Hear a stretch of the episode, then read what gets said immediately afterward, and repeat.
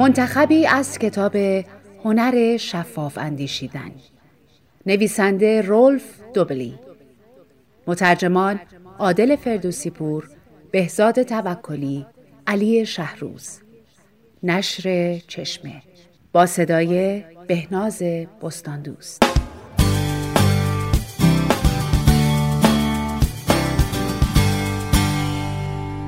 چرا تازه نفسها را هدف قرار می دهیم؟ خطای مقایسه اجتماعی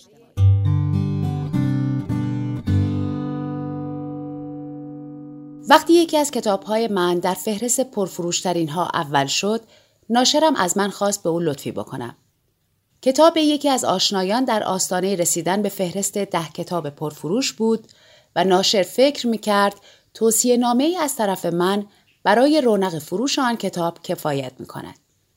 اینکه توصیه نامه های این چونینی مؤثر واقع می شود همیشه شگفت زده هم می کند. همه می دانند فقط نظرهای مثبت روی جلد کتاب راه پیدا می کنند. خواننده منطقی باید تعاریف را نادیده بگیرد یا دست کم آن را در کنار انتقادهایی که در دسترس است در نظر بگیرد. به هر حال تعداد زیادی توصیه نامه برای کتاب های دیگر نوشتم اما هیچ کدام از آنها برای کتاب های رقیب نبوده است. مردد بودم نوشتن توصیه نامه به ضرر خودم تمام می شود یا نه. چرا باید به کسی کمک کنم که ممکن است به زودی برای رتبه اول با من رقابت کند؟ همانطور که این سوال را بررسی می کردم فهمیدم خطای مقایسه اجتماعی وارد این ماجرا شده. این پدیده تمایل خودداری از کمک به افرادی است که امکان دارد از تو پیشی بگیرند حتی اگر چنین کاری در دراز مدت تو را شبیه احمق ها بدهد توصیه نامه برای کتاب ها نمونه بیزرری است از خطای مقایسه اجتماعی با این حال این پدیده در محیط های اکادمیک به مرحله خطرناک رسیده است هدف هر محققی این است تا حد ممکن در مشهورترین مجله های علمی مقاله چاپ کند. با گذشت زمان نامی برای خودت دست و پا می کنی و خیلی زود سردبیران از تو می‌خواهند مقاله های محققان دیگر را ارزیابی کنی. در آخر به طور معمول فقط دو یا سه فرد خبره تصمیم می‌گیرند که در یک رشته مشخص چه مقالاتی چاپ شود. با در نظر گرفتن این نکته اگر یک محقق جوان مقاله متحول کننده بنویسد که توجه تمام بخش را به خودش جلب کند و آنها را به پایین کشیدن از تاج و تختشان تهدید کند چه اتفاقی میافتد آنها هنگام ارزیابی مقاله سختگیری خاصی خواهند کرد اینجا خطای مقایسه اجتماعی حضور ملموسی دارد استفان گارسیا روانشناس و محققان همکار او ماجرای برنده جایزه نوبلی را توصیف می کنند که از درخواست شغل یک همکار جوان در دانشگاهش جلوگیری کرد.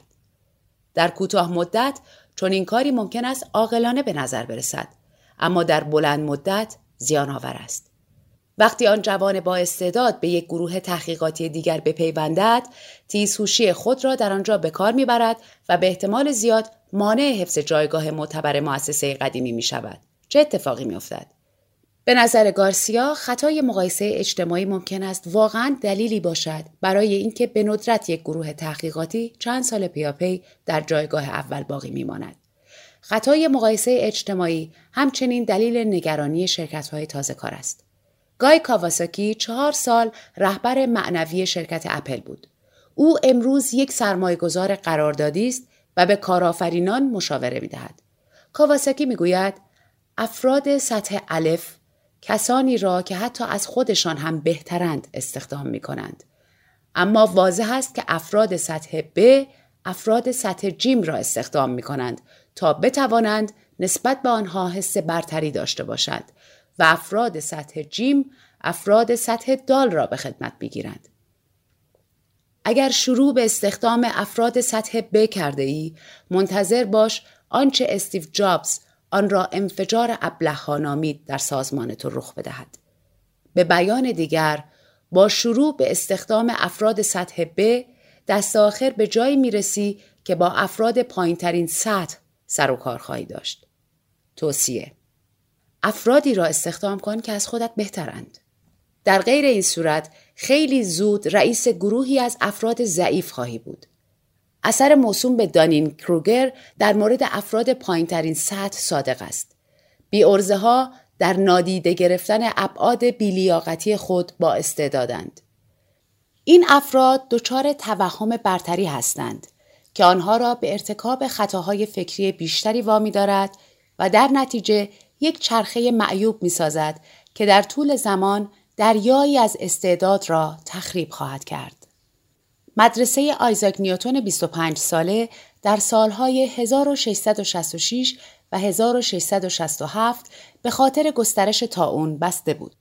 او به استادش آیزاک بارو نشان داد در اوقات فراغت خود چه تحقیقی می کرده. بارو بلافاصله از شغل خود به عنوان استاد دانشگاه کنار رفت و شاگرد نیوتون شد. عجب حرکت برجسته ای. عجب رفتار اخلاق مدارانه ای. آخرین باری که شنیدی استادی به خاطر یک گزینه بهتر پست خود را رها کرده کی بود؟ آخرین بار کی خواندی یک مدیر وقتی فهمیده یکی از بیست هزار کارمندش می‌تواند بهتر از او کار کند وسایلش را از روی میز جمع کرده و رفته. در نتیجه آیا به افرادی که از خودت با استعدادترند انگیزه می دهی؟ مسلم است که در کوتاه مدت برتری ستاره ها می تواند موقعیت تو را به خطر بیاندازد. اما در دراز مدت تو از مشارکت آنها فقط سود خواهی کرد. به هر حال سرانجام در مرحله برخی از تو جلو خواهند زد. تا آن زمان باید کتاب های این افراد با استعداد را تهیه کنی و از آنها چیز یاد بگیری. به همین خاطر بود که در نهایت توصیه نامه را نوشتم.